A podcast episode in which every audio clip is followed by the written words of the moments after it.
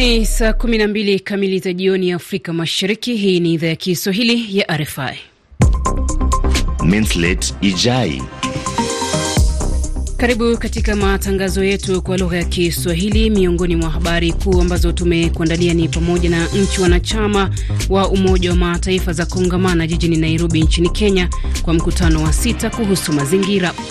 Jumuiya ya ECOWAS yaiondolewa vikwazo nchi ya Niger. Mchambuzi wetu Mali Ali atachanganua nini maana ya hatua hii, na rais wa Ufaransa Emmanuel Macron atafuta kuzishawishi nchi za Ulaya kuiunga mkono Ukraine. Karibu msikilizaji, ni kukumbushe tu kwamba matangazo haya pia unaweza kuyafuatilia mubashara kupitia ukurasa wetu wa Facebook RFI Kiswahili. Wafanya maamuzi kuhusu mazingira wameanza kukutana hivi leo jijini Nairobi nchini Kenya kujadili namna nchi zinaweza kufanya kazi pamoja kukabiliana na mizozo ya mazingira kama vile mabadiliko ya tabia nchi, uchafuzi wa mazingira na upotevu wa viumbe hai. Mwanahabari wetu Emmanuel Makundi ana maelezo zaidi. Mkutano huu ni wa sita wa Baraza la Mazingira la Umoja Mataifa unaohusisha serikali, mashirika ya kiraia, wanasayansi na sekta binafsi. Baadhi ya wa washiriki wamesema viongozi wamesahau kuwa raia hawaishi kwenye kisiwa na kwamba kuna uhusiano mkubwa kati ya uharibifu wa mazingira, mabadiliko ya tabia nchi na athari ambazo binadamu wanazishuhudia kwa sasa.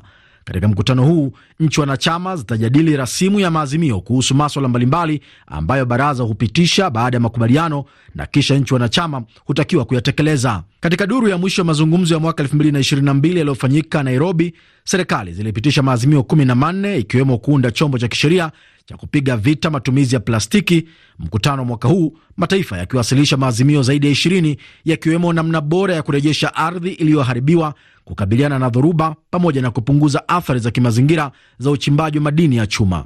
Hata hivyo, wataalamu wameonya kuhusu nchi kuwa na vipaumbele tofauti, hali inayosababisha kushindwa kupata mwafaka wa pamoja wa kidunia. Waziri Mkuu wa Ethiopia Abiy Ahmed anatarajiwa kufanya ziara nchini Kenya hapo kesho, ziara inayotaja kuwa ishara ya kuimarika kwa uhusiano baina ya nchi hizi mbili, hii ikiwa ni ziara ya kwanza ya Abiy jijini Nairobi tangu Rais Ruto alipoapishwa. Tukisalia nchini Kenya, kisiwa cha Ndeda katika kaunti ya Siaya magharibi mwa nchi hiyo kimekuwa gizani tangu ukoloni kutokana na umbali na nchi kavu, hali ambayo imekuwa ngumu kufikisha miundombinu ya nishati. Hata hivyo, tangu mradi wa sola ulipozinduliwa kisiwani humo miaka sita iliyopita, mabadiliko makubwa yameanza kushuhudiwa. Georgia Jowi amerejea kutoka katika kisiwa hicho na hii hapa taarifa yake. Safari ya kufika hapa imechukua muda wa saa moja na nusu kutoka pwani ya Uyawi, eneo la Bondo katika kaunti ya Siaya. Hapa wakazi wanaendelea na shughuli zao za kusaka riziki. Kinyume na ilivyokuwa miaka ya nyuma, sasa hali ya maisha imebadilika kutokana na mradi huu ambao unatumika kusambaza umeme hapa. James Mbago ni mkaazi wa eneo hili. Tangu mradi huu kuja hapa Ndeda, tumeona mabadiliko mingi sana. Tangu kitambo tulikuwa tuna tulikuwa ni kama tuko gizani, na sau vile tunaona hapa Ndeda, hata mambo ya wizi imepunguka, hata ime, tumeanza kupata ajira, vijana wamepata ajira. Silas Owiti anasimulia jinsi ilivyokuwa vigumu kupata umeme na kwamba hali imebadilika katika kipindi kifupi tangu mradi wa sola uzinduliwe. Unajua, wakati wa nyuma tulikuwa tuna hata kama ukitaka kununua mama ya vyuma hizi mpaka uende Bondo uchomewe, hata ukitaka kununua milango mpaka uende Bondo, lakini kwa, kwa, kwa, kwa wakati huu kuna mafundi hapa wanatumia hiyo stima. Katika zahanati ya Ndeda na kutana na kina mama ambao wamewaleta watoto wao kupata matibabu.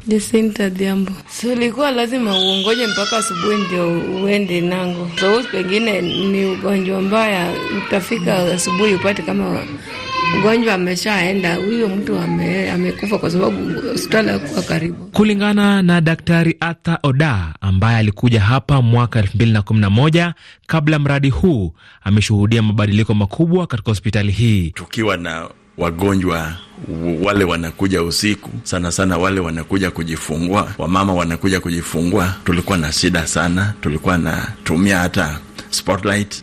Kuna mabadiliko makubwa sana. Tunaweza tumia vifaa hata ma, mashini tofauti. Daktari Oda anawahudumia wagonjwa usiku na mchana, kwa kuwa serikali ya kaunti hii imempa makazi katika eneo hili.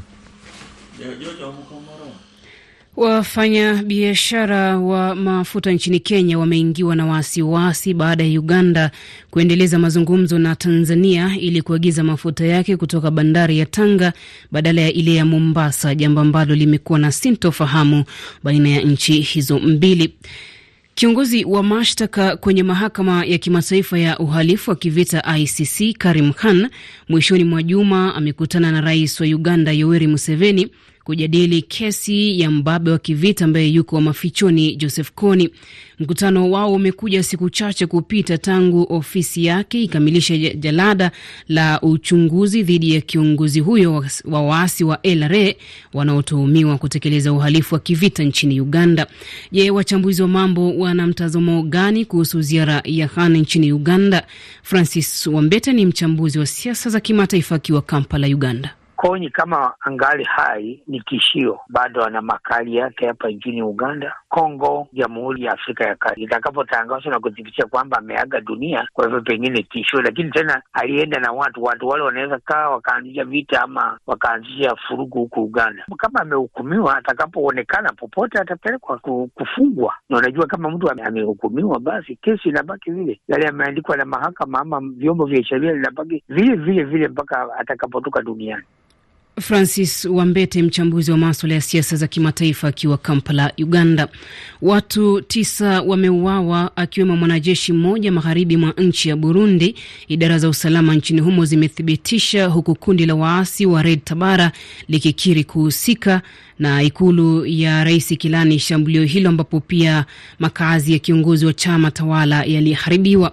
Polisi wanasema shambulio hilo lilitekelezwa majira ya usiku hapo jana kwenye mji wa Buringa ulioko umbali wa kilomita 20 kaskazini mwa jiji la Bujumbura na jirani na mpaka na DRC ambako waasi hao wanaendeleza shughuli zao.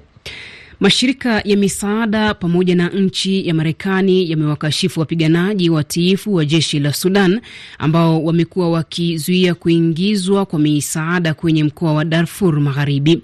Haya yanajiri huku pande zinazohasimiana zikituhumiwa kutekeleza vitendo vya ukiukaji wa haki za binadamu. Ndani wa taarifa hii na Hilary Ingati. Eneo la mpaka na nchi ya Chad limekuwa kitovu cha mapigano tangu vita vianze miezi kumi iliyopita kati ya jeshi la serikali na wapiganaji wa RSF. Wapiganaji wa RSF ambao wengi wanatoka kundi la waasi wa Janjawid wamekuwa wakiendesha kampeni ya mashambulio kwenye jimbo la Darfur miongo miwili iliyopita, ambapo wanashikilia maeneo manne kati ya matano ya jimbo hilo. Aidha, kwa majuma kadhaa sasa jeshi la serikali limekuwa likitekeleza operesheni kujaribu kuwafurusha wapiganaji wa RSF kwenye jimbo hilo, operesheni ambazo mashirika ya misaada yanasema zimechangia kuzuia kufikisha misaada katika maeneo yanayodhibitiwa na RSF. Kwa mujibu wa Umoja Mataifa, zaidi ya watu laki sita wamekimbilia kwenye mpaka wa Chad, huku maelfu wakisalia Darfur na wanahitaji misaada. Baraza la haki za binadamu la Umoja wa Mataifa hivi leo linatarajiwa kuanza kujadili hali ya kibinadamu nchini Sudan, siku chache tangu kutolewa kwa ripoti iliyozikashifu pande hasimu kwa vitendo vya ukiukaji wa haki za binadamu.